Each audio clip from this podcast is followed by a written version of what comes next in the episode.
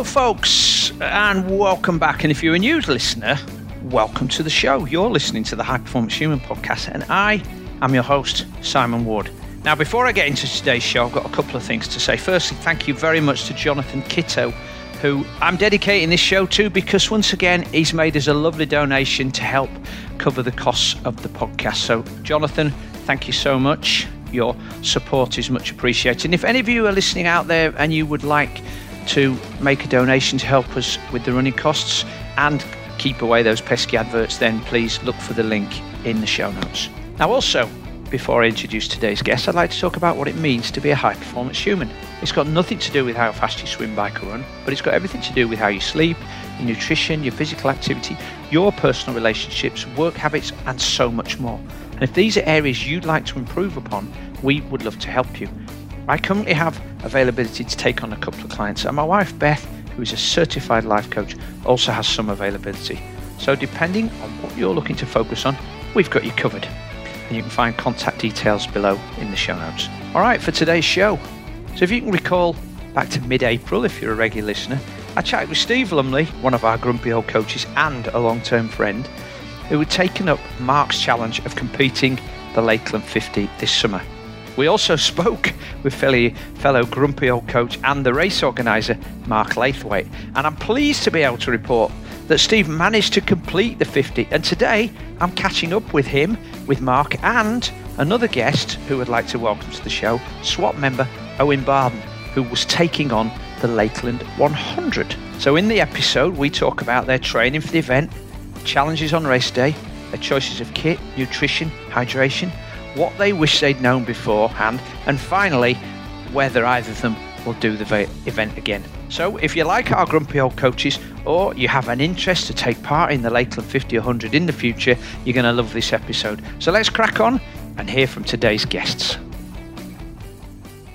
Hello to grumpy old coaches Steve Lumley and Marc Laithwaite, and we are joined by another person for today's podcast, Mister Owen Barden. Owen, you're you're not part of the grumpy old coaches. You've escaped lightly there, my friend, but we we're pleased to have you here because we're going to be talking about the um, the ultra running event that Marc promotes, which is called the Lakeland fifty, and also the Lakeland one hundred, which are run on on the same day over the same course, effectively.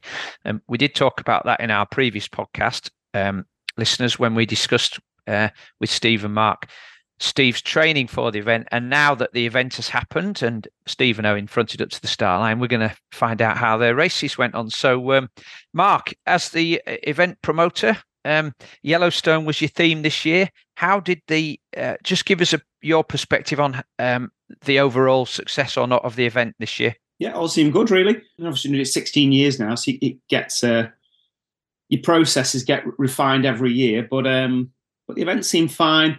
We didn't really have any issues on the course, no major injuries, no major dramas with the logistics. So, uh, to be honest, probably this year's probably the, the smoothest and the easiest it's been. Uh, and we had good we had good staff as well. So when you've got good staff who are kind of taking things off you, sometimes you feel like a bit of a loose end because you feel like you should be doing everything and running around like a lunatic.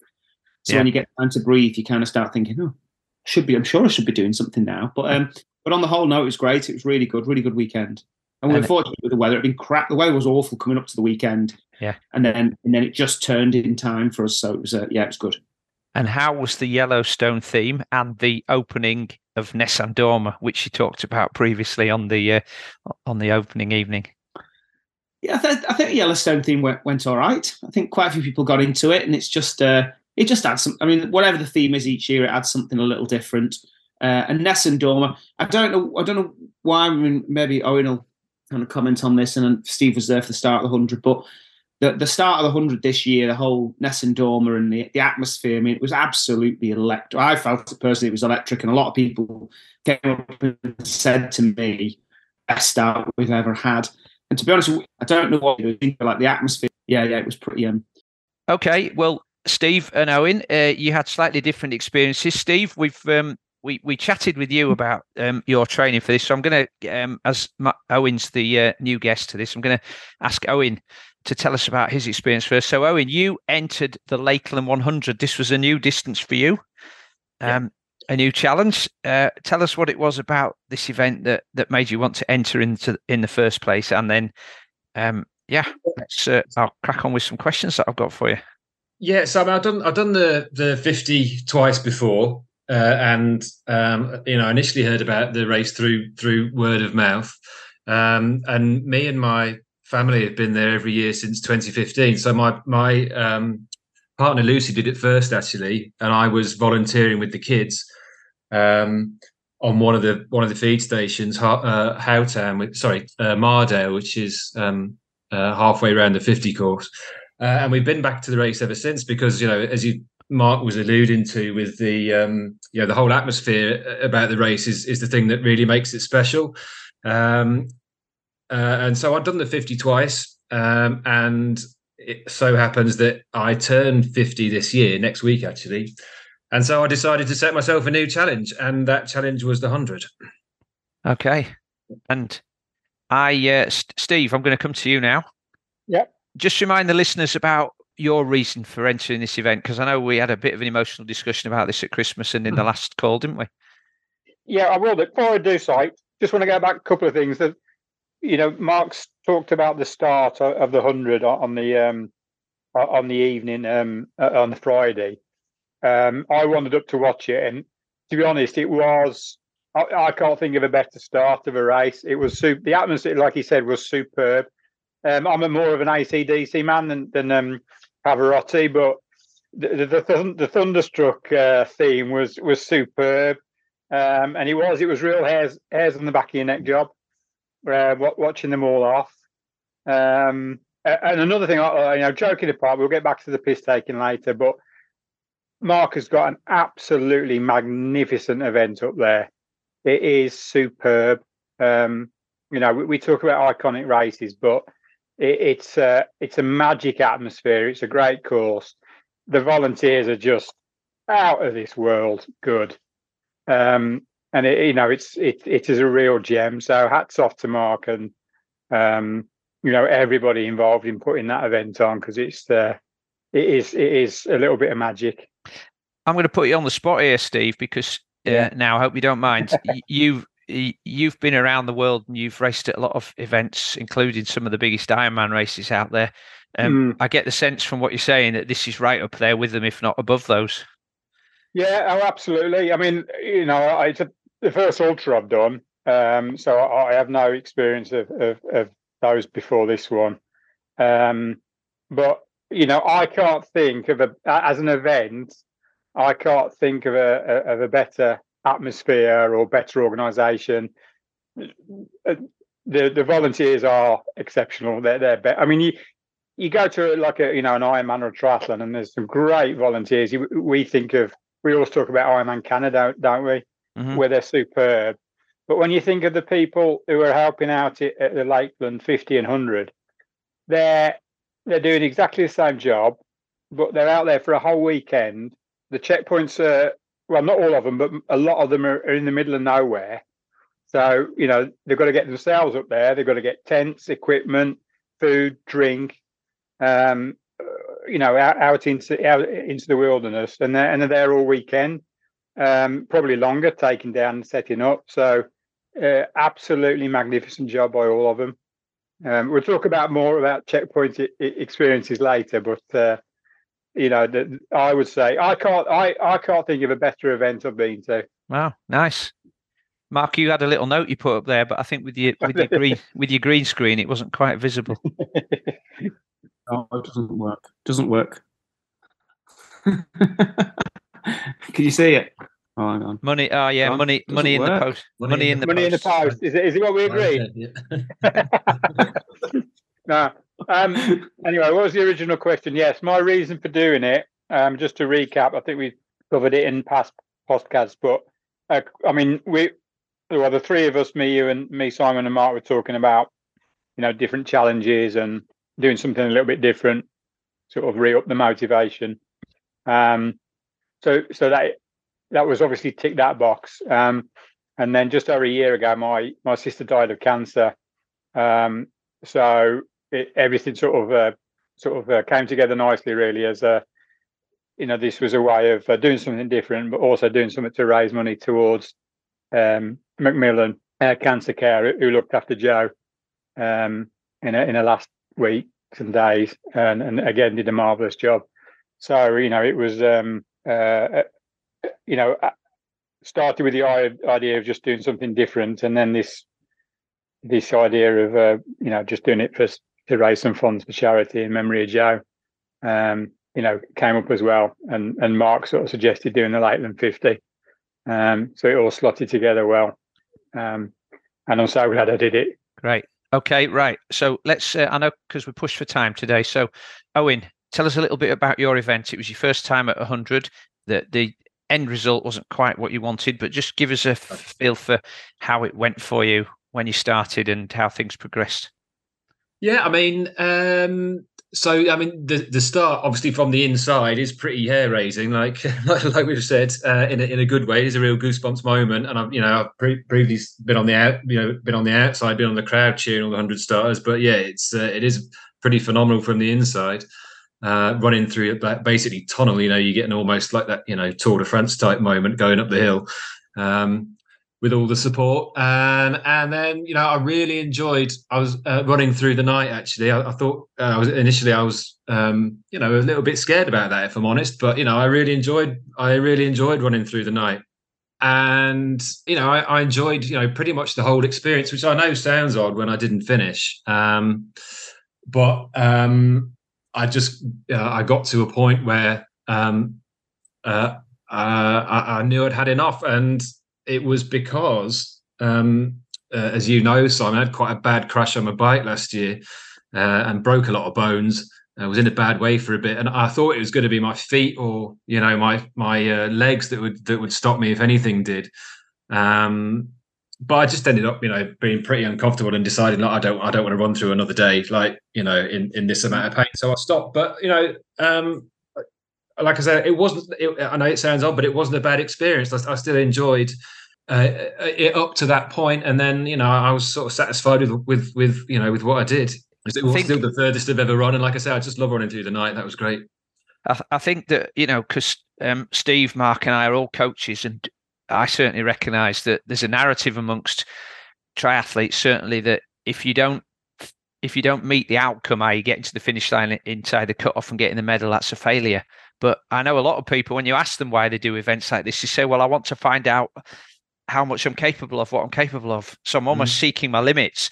And it sounds like you've actually found where your limits are. So in some ways, that's an, that's a roaring success, isn't it? Because you know what you're capable of at this, to this point. And you've probably got a lot of things that you've learned from that that will enable you to go back and, and you know, complete the one hundred next time. Yeah, I mean, I, I, I, I inevitably afterwards, I, I wondered, you know, had I had I let myself down? Should I have should I have carried on? Um, and this, uh, I mean, this is a nice little story for you, Mark. My, my, for the first time, um, me and Lucy, my partner, were able to run the race together, because before the kids have always been too young. Um, uh, so one of us would volunteer and, and one of us would race. This year, the kids both volunteered while, while we both raced. So she was doing the fifty and I was doing the one hundred, and I was due to come through Dalemain, the start of the fifty, around about the time she was going to start the one hundred, but I was a bit later than I than I anticipated. But so she ran that first loop round Dalemain, that first four mile loop, and then waited for me, waited for me to come through.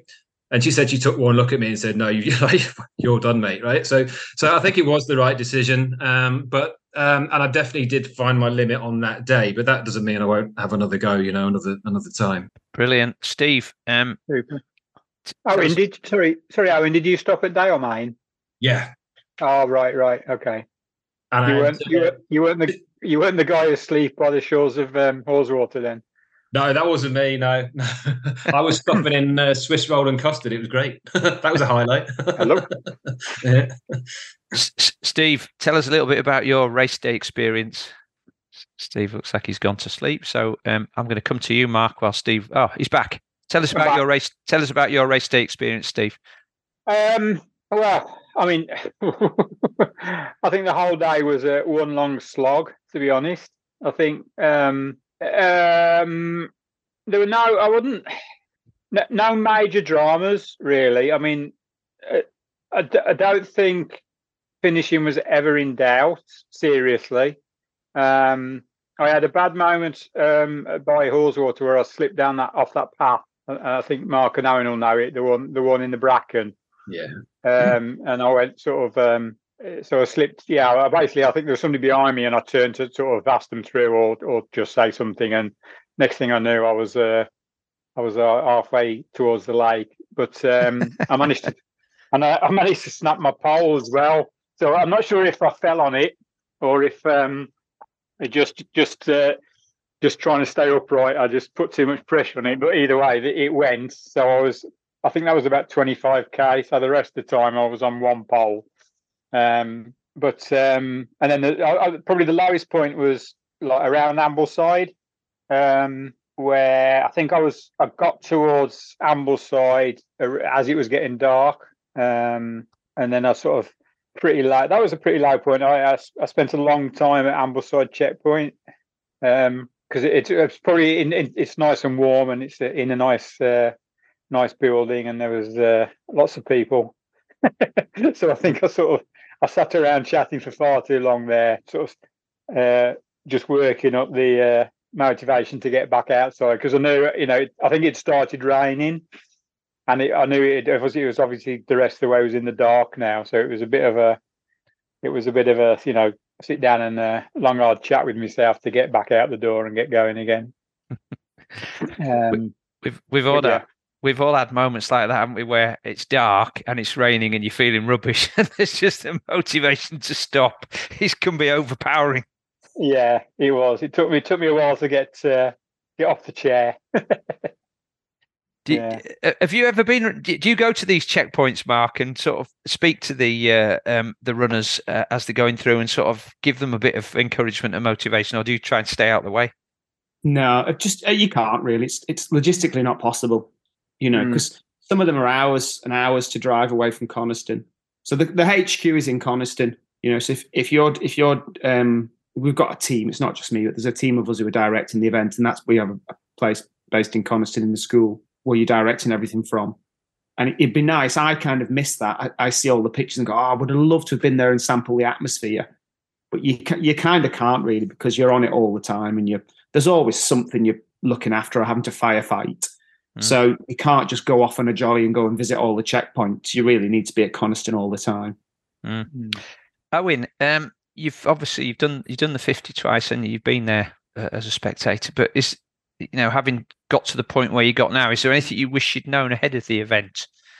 Um, not quite that I wished I'd known, but one thing that I really didn't uh, appreciate was how tight the, the cut-offs are in the first part of the course.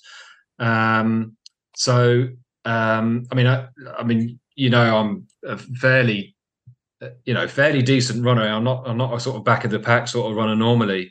Um, But you know, I was I was surfing those surfing those cutoffs at the beginning of the race. So the first quarter of the course is by far the hardest in terms of the terrain, and you're also going through the night. And like Mark said, the weather the couple of weeks before was just terrible, so a lot of the paths were basically streams. So it was it was hard going. And, and like Steve, I had a pole issue, right, right, but mine was right at the start.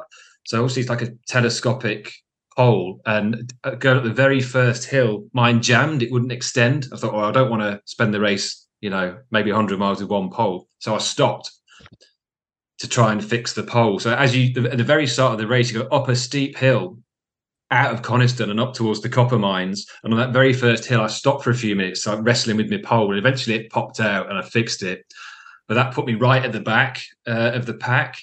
And then there's a pinch point, which is a, uh, you have to cross a bridge, a miner's bridge. And then you're on a quite a lot of single track. And then, then obviously you're stuck at the pace of the, of the slowest person in front of you. So, so, so right from the get go, I was kind of at the back of the pack, and that left me surfing cutoffs, you know, for the whole, you know, right till I got to, uh, right till six o'clock the next morning, basically. So, so I'd be striving, you know, not to get stuck at the back at the start would be, would be the one thing I would, I would, I would, uh, I would change probably. Yeah. How about you, Steve? We had a bit of a laugh and a joke about your training and preparation in the last podcast, but um, I, I know I know you did a fair bit of prep. Um, uh, yeah. Anything else? Anything else? Looking back, anything else you wish you'd known ahead of the event? Um, um not, not. I think, I think. Um, I mean, I, I, I had been up to, and I had done the whole course. Um, in two halves prior to the event, uh, the fifty, not like, you know, I did, I only did the fifty. um, so I had done that. Um, I think there's two things I would, I would change if I were to do it again. One, um, the, the course, I think I, I spoke to you uh, um, about this before, Simon, but you know, again, I've got a, I've got a experience of one ultra now, but the, I didn't find an issue with the, the distance really. I didn't really find an issue with the the ascent and the descent. The real issue with the Lakeland fifty, and I would guess any any upland fifty, certainly in the U K, is the the roughness of the terrain. So going up and down on a lot of the the climbs and descents, you've got, you know, big steps and big boulders, big stones. So you're not you're not just running downhill or uphill. You're actually sort of you're actually doing a lot of in some a lot of step ups or step downs. So um, I think I would I would um, probably do a lot more step ups in training, because I found quite a lot. Well, especially in the second half when I was getting tired, and um, as Owen will, will, will back up, there was a lot of gusty winds in places as well. That I was actually sort of, especially going up, you know, it's sort of it's taking big steps up these these rocks and steps and boulders, and kind of always a little bit wobbly. And then it only took a gust of wind, and there was quite a few times where, you know, it was it was one step up and, and straight back again.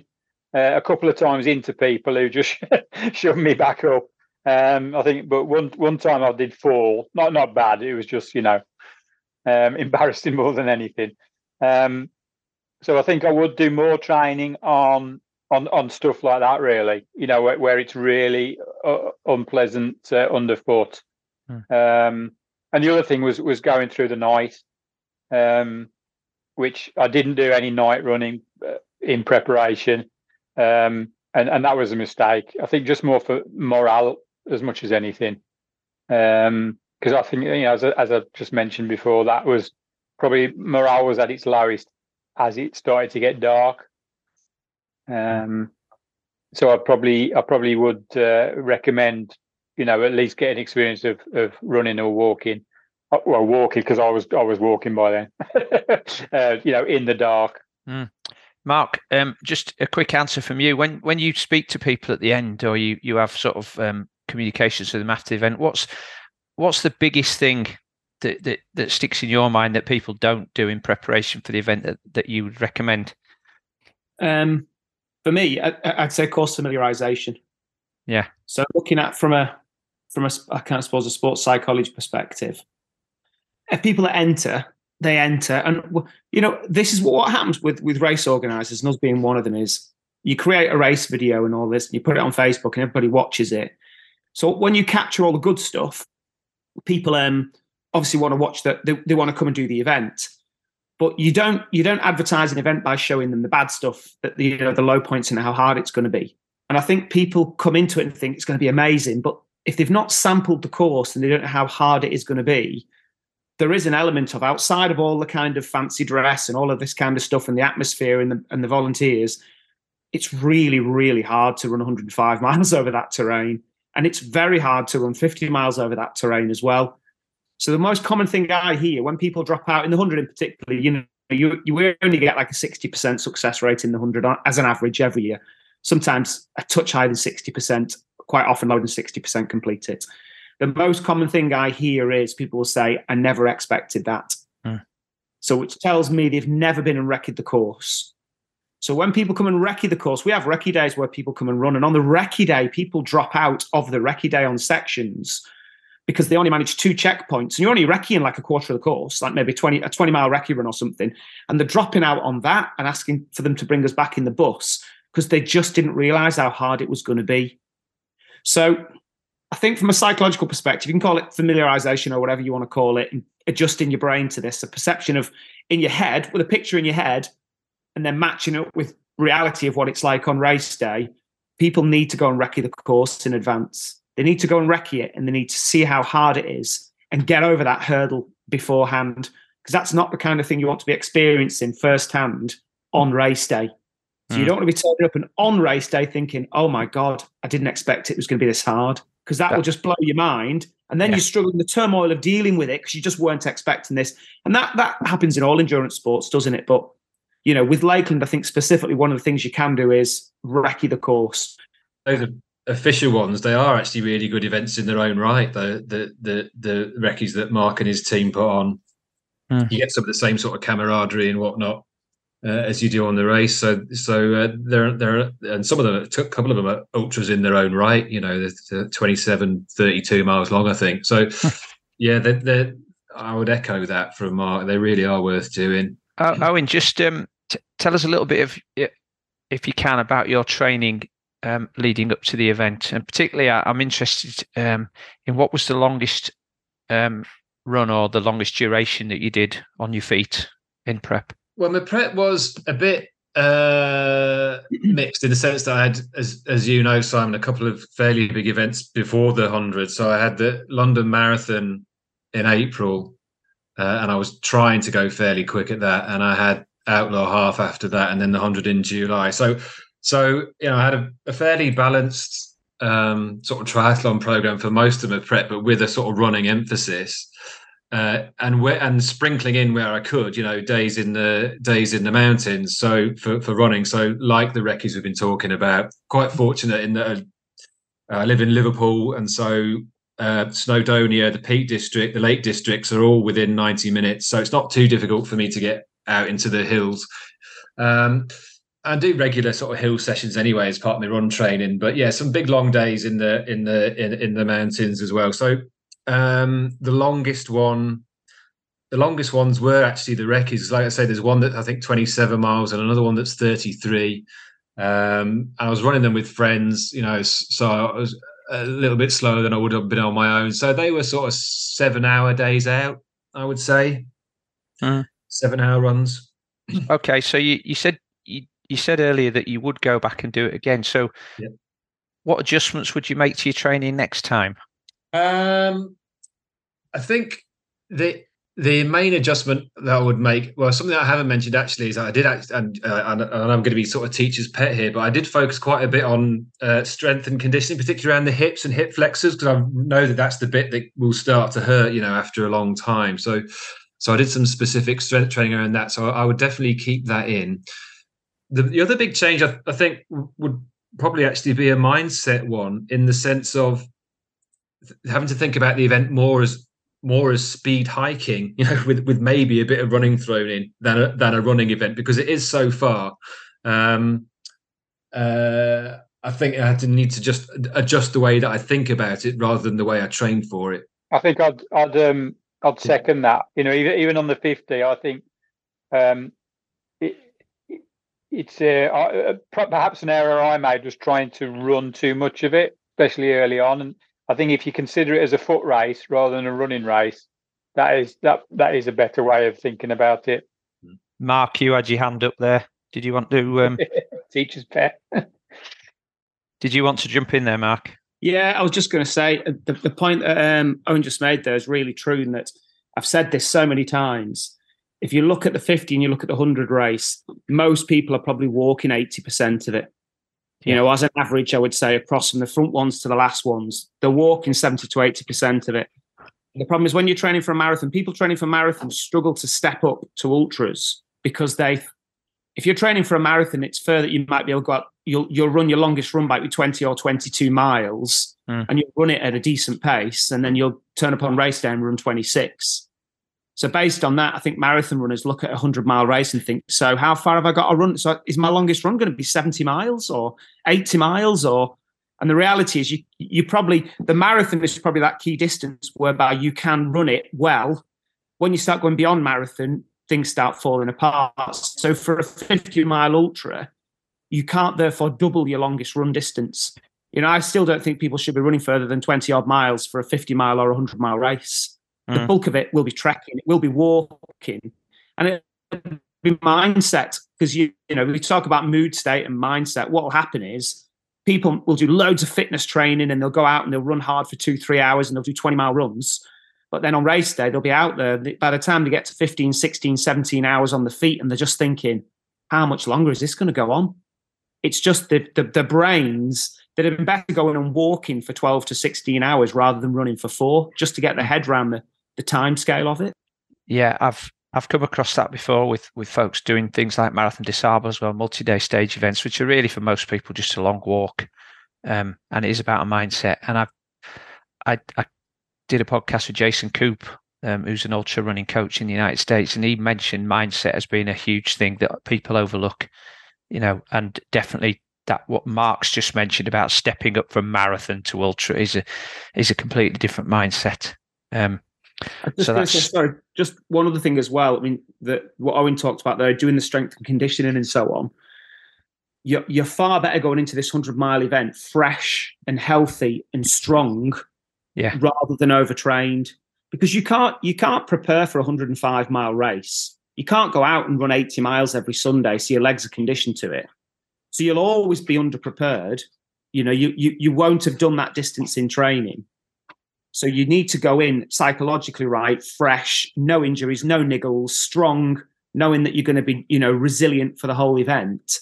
And and because it's just it's just impossible to go in and, you know, you, so you, you can't physically be prepared. Steve, um, tell us a little bit more about your training. I know we talked about it in the last podcast. Um, you said there that you felt like you did probably a bit too much running and not enough long walking. Um, what other elements um, would would you change um, when you? I know because I know you've said you, you'd like to go back. So uh, what would you change next? What would, oh, no, sorry, I mean, have, a, have a let the cat out of the bag there. Oh, no, sorry, I need to have a I need to have a, a, a chat with Mark. no, I mean, uh, no, I think what was the, your time, the, Steve? Sorry, what was your time? Uh, seventeen fifty. All right, okay. Just checking you went under sixteen. Go on, sorry, carry on. No, no, no. I, I, I, I well, I'll, I'll say now. I think if I went back again, my aim would be to get get the qualifying, and then the year after that, I'm sixty. So, um, better way to celebrate. I cannot think.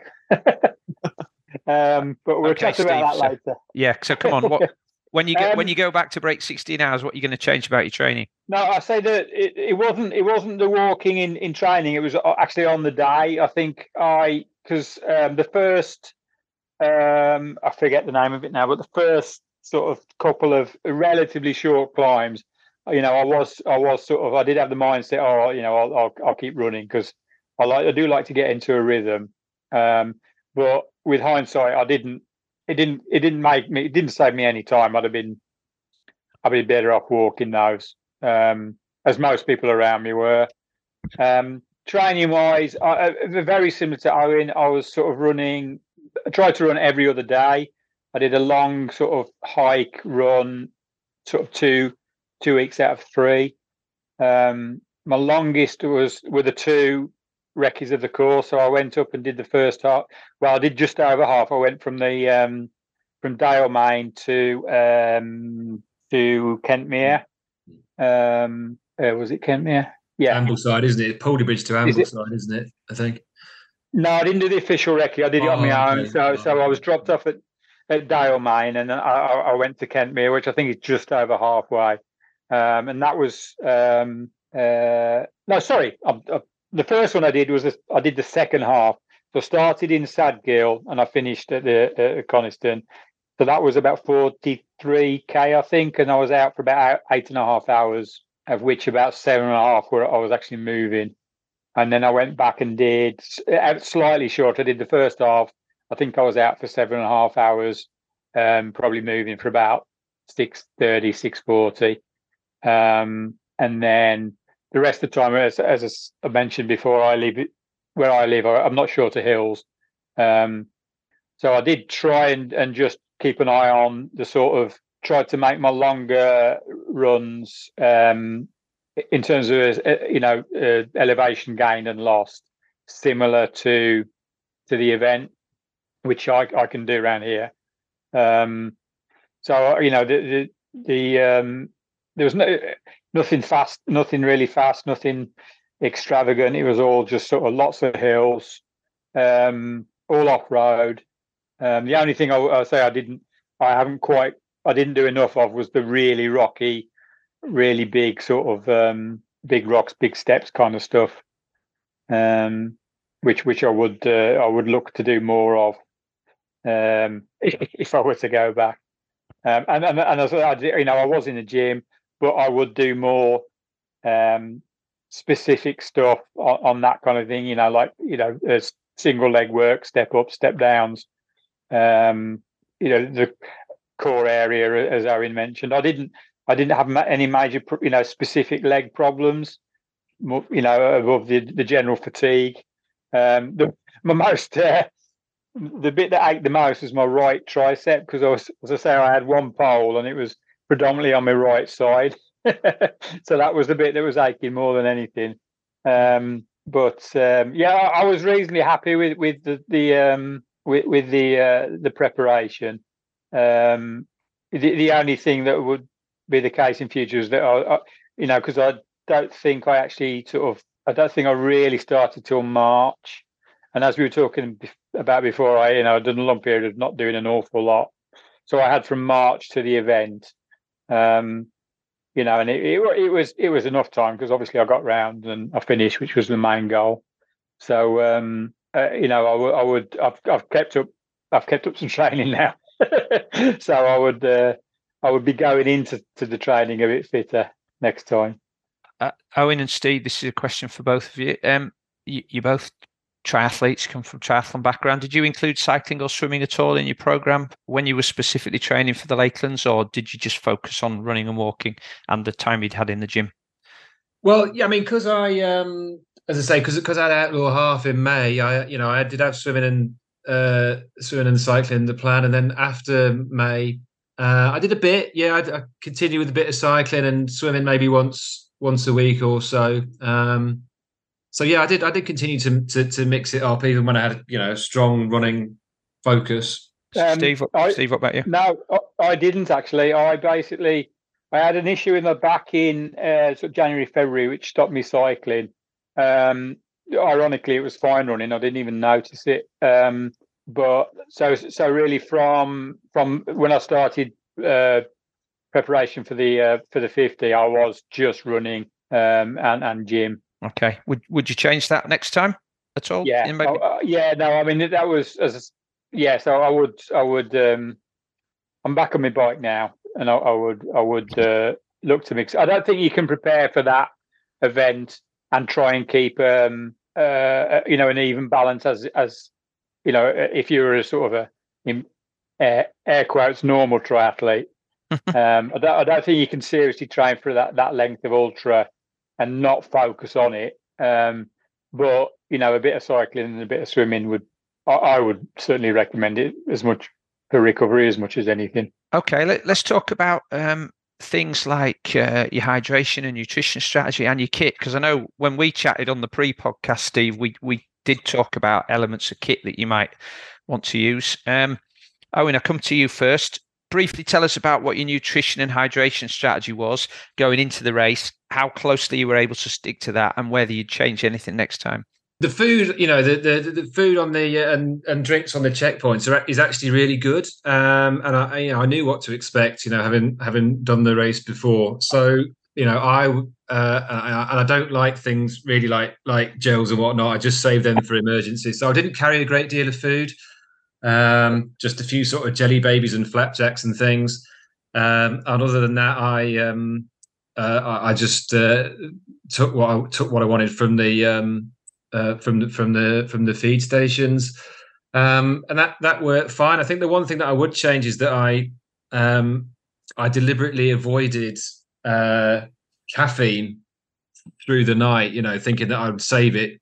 You know, save that for when I felt like I really needed. Uh, a boost in the in the latter half of the race, but um, uh, I think I would probably be, you know, um, probably be open to, to a bit more caffeine earlier in the race. But that's that's the only thing I would change. Really, I didn't have any gut issues. I didn't have any problems uh, with that sort of a thing. Uh, you know, there's, there's plenty of opportunity to get water on the way around. I did also actually buy a one of the one of the special soft flasks that will filter water for you. Um, so that you can fill it from the streams and whatnot in, in between stations if you wanted to, because uh, I thought that might be um, useful if it got if it got hot. Um, and that's a really handy thing to have, actually. I would, I would, I would recommend carrying one of those. Okay. What What about you, Steve? Um, well, that was nutrition on the day. Nutrition was actually the, the biggest problem I had. Um, not entirely sure why, why but it, it needs some investigation. I basically, after about halfway, I was constantly nauseous. Um, you know, it wasn't a hot day, was it? It was. It was. It was warm, but it wasn't. It wasn't hot. Um, I tried to. I think. I think it was one of Mark's sort of uh, suggestions. Uh, was was try and eat as much normal food as you can, which again, you know, the aid station supply uh, plenty of it. So the first until uh, da, da, da, da, da, Kent, is it Kent Kentmere? Um, I think I had a bowl of pasta there, but after that, that was the last sort of solid food I could get down. So from there on, I was sort of the only thing I could sort of manage to get down was a, a handful of jelly babies. So I was having a few jelly babies at the checkpoint and then taking a few with me um, and just sort of drip feeding as we went. So I never really got rid of the feeling of nausea after after about halfway. Um, so that that's something I do need to to look at. Um, it, it's happened a few times in the in in the, the more recent Ironman I've done as well, where I've um, uh, on the end of the bike start well all the way through the run. I've I've had a, a Not not really bad, not to state it, not to the extent of throwing up, but just nagging nausea that just stops you getting enough down. Um, and, it, you know, well, not for want of trying. I really, really wanted um, on the last aid station, the last checkpoint, they do cheese cheese toasties, I think. Oh, man, I really wanted one of them. Just before Jacob's ladder. Um But I, I just, you know, as, as soon as I was in the queue to get one, and just the smell was like, oh, actually, I'm not going to be able to, I'm not going to be able to get this down. So it was another handful of jelly babies, and and off I went. So that, that's something I do need to look at um, uh, for next time. Uh, one of the conversations um, we had, Steve, in our previous call was about walking poles, and obviously you took mm. Mark's advice and. Um, decided to go with those, and and you had them as well, Owen, but it seems like you had problems. Is that is that just bad luck, do you think, or is it is it the design you were using, and would you would you use different ones next time, Owen? I think it was just a bit of bad luck, you know. They, they, they, they, I've never had a problem with them before. I, I actually went um in in March time, I, I went up and did a did a course in the lakes on how to run with poles, and that was a big help, actually. um Um, so I think it was just a bit unfortunate that it that it stuck on the day. I mean, I would I would use it again. I'll use them again. They are they are definitely a massive help. But that said, they were the, that constant using the pole and obviously digging it into the ground. That's then putting pressure onto your shoulder, and so the one the shoulder that I broke then started to hurt a lot eventually. Oh, okay. So, yeah. so I think I'd need to figure out how to how to deal with that. I don't know if I need to do more strengthening around that shoulder or what. Um, but yeah, I, I would I would definitely continue with them. They're a massive massive help. Steve, did you you said you you said you noticed that your tricep was tight? Are you did you experience similar problems to Owen then from using the poles?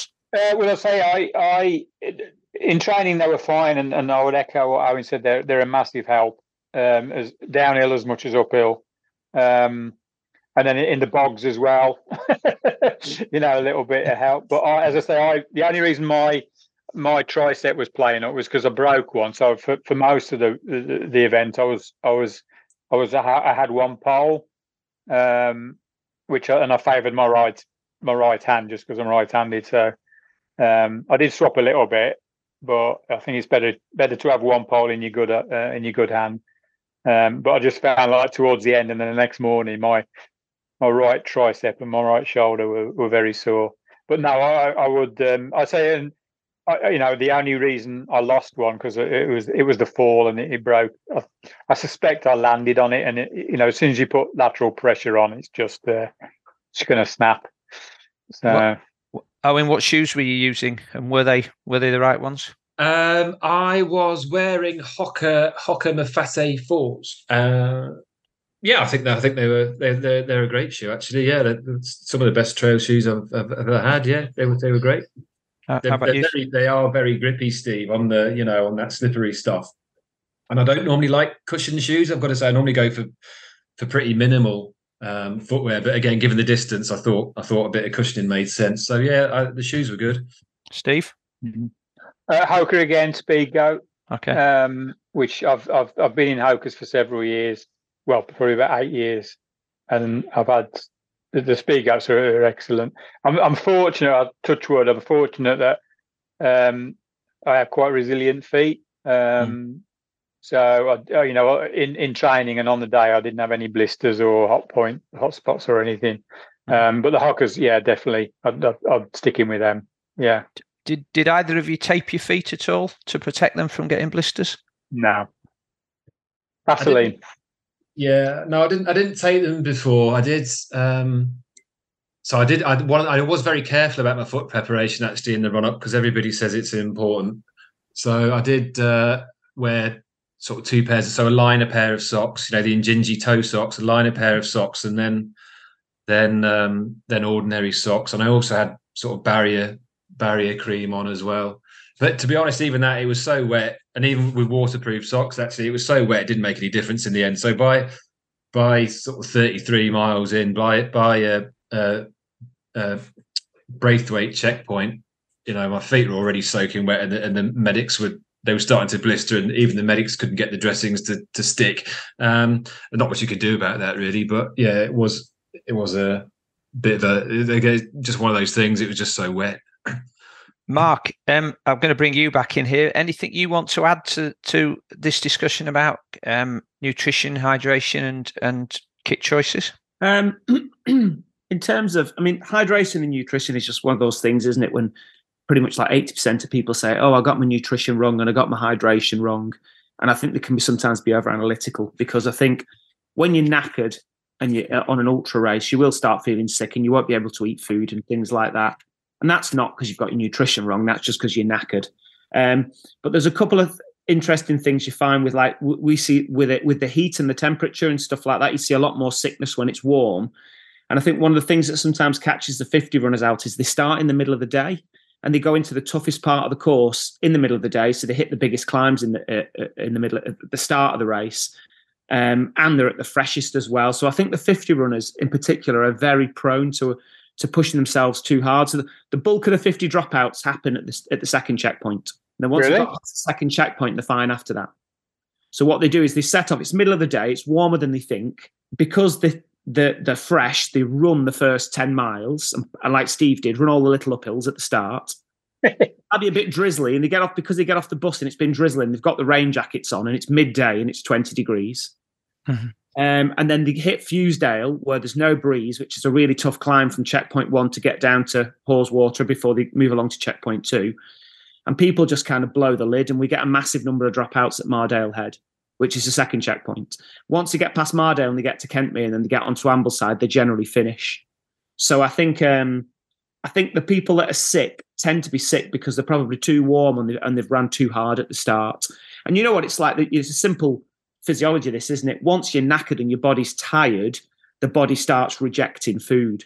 Mm. That's not people getting nutrition wrong. That's either lack of fitness or bad pacing. But I think um, if they get anything wrong, it's probably more hydration than nutrition. I think people get quite dehydrated in that first stretch for the first couple of checkpoints. The, the one hundred runners, if you think, they start at six thirty p.m. and they're running into the night. So it, the, the, and the darkness will slow them down because they can't see where they're going as well. And it's cooler in the evening in as well, so it's interesting the dynamics of the the time of day with the temperature and the light and everything, how it affects people's pacing, um you know, whether it's kind of, you know, subliminal to some extent. But yeah, I think that that that does impact quite a bit. Mm. And um you know, Hoka's the most popular shoe these days for for these events, Mark? Yeah, yeah, I think I think for those kind of longer distance events, you know, the um Uh, cushioning is going to, always going to help people. Something cushioned, and it's hard. I mean, the, the, it used to be that, you know, many years, like ten years ago, if you get, if you bought cushioned shoes, the grip was always poor on them, and if you bought the shoes with good grip, the cushioning was always poor. Mm-hmm. Like one or the other, getting the shoe in the middle that's got really good cushioning and really aggressive tread. And I think that's why, like Hoka as an example, and there's a lot of the brands are copying the Hokas now, so they're going for maximal cushioning and, and a good tread. So I could name lots of other brands, but I think overall, you're never going to find a perfect shoe unless you're going to carry four pairs of shoes and keep switching them for the different sections. Mm-hmm. But ultimately, uh, in the fifty and, and more so for the one hundred, you're not going to be hurtling down the descents like it's a fell race. You know, it's, we've said people are walking eighty percent of it. So it's just a kind of war of attrition. So in terms of the grip required, you're not going to be going full throttle down to, down a descent. So um, I'd always go for cushioning and protection over grip if you're forced to make that choice. Yeah. Uh, and just take your time in the places where you need grip. But yeah, you're never going to find the perfect shoe, not unless you're going to carry four pairs and keep swapping them. Okay, Steve, um, you going to do it again for definite? Uh, it, it's, uh, uh, yes. Owen? If I, if I can get in. Yeah, so I'm in for the fifty next year, and and hopefully have a stab at, at the one hundred the, the following year. Again, if if I can get in, it does, you know, as you know, as Mark alluded to there, it does sell out increasingly quickly, doesn't it? Even I think even the charity places went in about twenty minutes this year. Um, but yeah, that, that that's that's that's what I'd like to do. Another stab at the fifty, and then another stab at the one hundred. Okay, um, Steve, you told me about your lowest moment going into the dark. Sitting in in in in, yeah. in, in the checkpoint, uh, getting warm and talking for too long. Owen, Owen, what what was your lowest moment apart from perhaps, well, maybe pulling out at that moment? Probably wasn't your lowest, was it? Because it was probably um, yeah. Probably like made I, said, you I, I honestly don't think. I honestly don't think I, I, I had a low moment. You know, I was having a, I was having a great time for for sort of uh, you know fifty miles. Uh, and then, you know, really started to hurt a bit too much for the last ten, but I was I was kind of okay with that. So, like I said, I didn't. I, like I said, I know it sounds odd when I didn't finish, but I I didn't really have a dark a dark bad moment. Yeah, I, I do. I, th- I think triathletes will find it bad because they think, oh, you haven't finished, it's a failure. But I think if you've got that, so that's a great mindset to have. That, you know, I enjoyed the whole day out, and it doesn't matter. I can always go back and do it again. Um, I'd I'd like to finish then. Um, Steve, what what was yeah. your fate? You, what your your favourite moment, please, from the whole um, weekend, the one that really sticks in your mind? Um, I, I, can I give you two? I'll give you my favourite period and then my actual favourite moment, if that's all right. Go my favourite period was kind of like immediately after. You know, I said I had a bad, I had a bad patch just before Ambleside and then in the checkpoint. But then actually summing up the courage to get out, you know, not the courage, but, you know, the motivation to get out from the, the checkpoint. From from Ambleside to the next checkpoint, um, I sort of, you know, I went out and no planning or anything. It was just a group ha- happened to leave Ambleside checkpoint together, um, and we were pretty much we were all walking. Nobody was running. We were all walking. Um, there was a couple of guys on the hundred who one was one was definitely a, a, a Yorkshireman. I've no idea what his name was, but his commentary was very entertaining. Um, So from there to uh, is it Chapel Stile? Next, the next checkpoint, we were pretty much all together, um, and and going from dreading going out of Ambleside and, and going through the dark, and knowing that I'd be walking because, you know, it was A, it was dark, B, I was knackered. Um, it, it was just there was a, probably twelve, fifteen people, um, pretty much together all the way to Chapel Stile. Um, I wasn't chatting, I was just listening. Were you, sing, were, you sing, was, were, you, were you singing, Steve, by that time? I need to myself, I need to myself.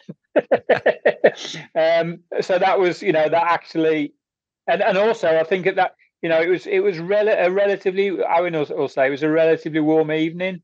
Mm. Um, you know, it, I think it was raining on and off, but I do remember sort of being in a t-shirt, um, for that, uh, for that period. Um, so that was actually, you know, quite a nice, just a bit of camaraderie, really, you know, um, everybody sort of uh, helping each other get through. My absolute favourite point was, again, towards the end, it was just at the top of, um, but where the copper mines are. Um, and I, I just thought my, uh, I had my head torch on, and I just remember thinking, oh, my battery's going, because I couldn't see the beam on the ground. And then I actually realised it, it got light. And that was just it was just a really nice moment. Oh yeah. I've, I've run through the night, it's getting light, and, and I was basically I was on the top just about to start the last uh, the last descent to Coniston, um, so that was probably the, the well it was definitely the sort of the, the high point, really. It's um, always nice when the sun comes up. Owen, what, what was your favourite moment from the event? Well, very similar to Steve. I mean, obviously, well, the start, as we've mentioned, but then, but then uh, dawn, dawn on Saturday. You know, I'd run through the night, and then uh, as the sun was coming up, it stopped raining. Uh, I was on Blencathra, uh, looking over to Helvellyn, Uh, and you can walk back towards Derwentwater in Keswick. You know, there was, there was a rainbow out. It was just a, like a really magical moment, really. The the, the sun up on the sun up on the Saturday. That that was great. Um, and then uh, I had friends doing the fifty as well. So I had a, I, you know I had a great time on Saturday night and into the wee hours on Sunday morning. Just just in the finish tent, I've spent an absolute fortune in the beer tent, uh, watching, uh, watching and cheering friends coming and buying them beers when they did. So that's uh, that's always a good bit of the race, a good bit of the event as well. Marc, I'm going to let you finish off. Um, I know you've done sixteen of these now. You must have amazing memories from all of them. What what was? Uh, and last time we were talking, you you were telling us about some of your some of your memories from previous events. Um, is there anything that sticks out in your mind for this one? Um, I mean, for me, presentation's always the best part of the, the um, weekend. Yeah, you certainly enjoyed it, yeah. yeah.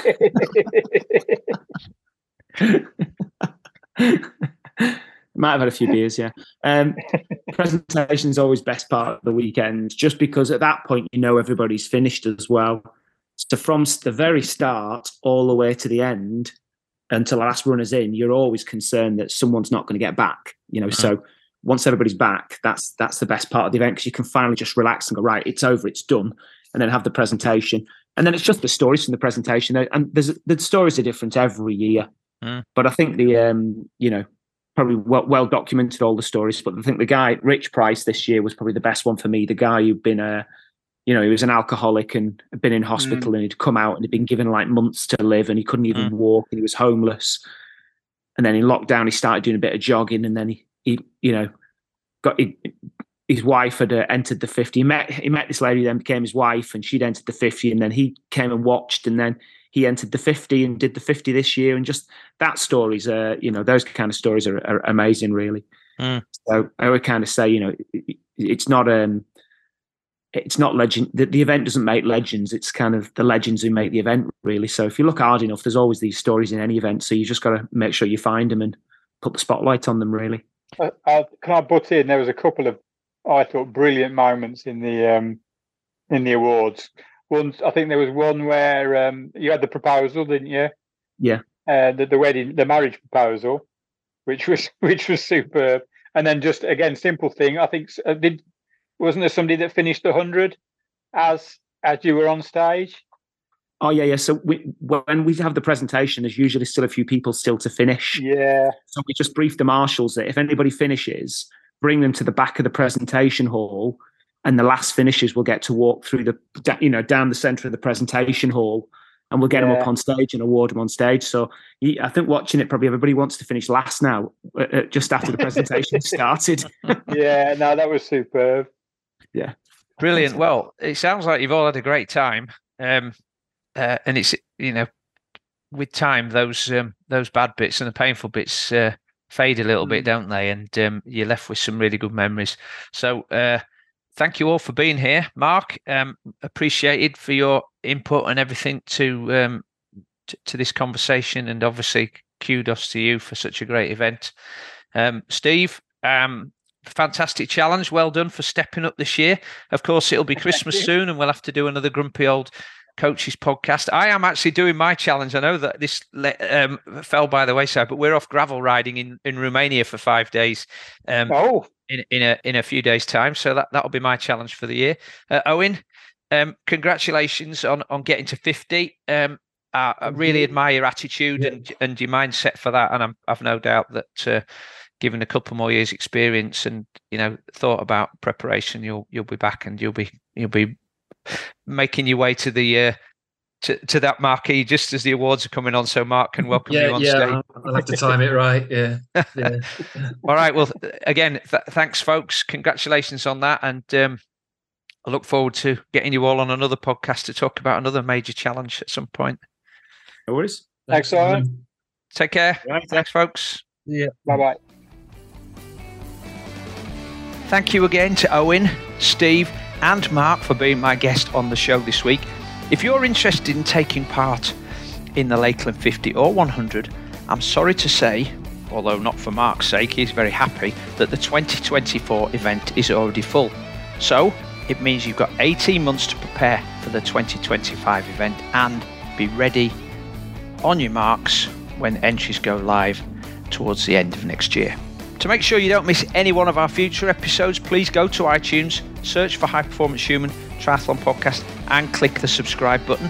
And while you're there, and if you've got a bit of time, I'd really, really appreciate it if you can leave me a review on Apple Podcasts telling everybody why you like this show, and hopefully that'll encourage us to get a lot more listeners.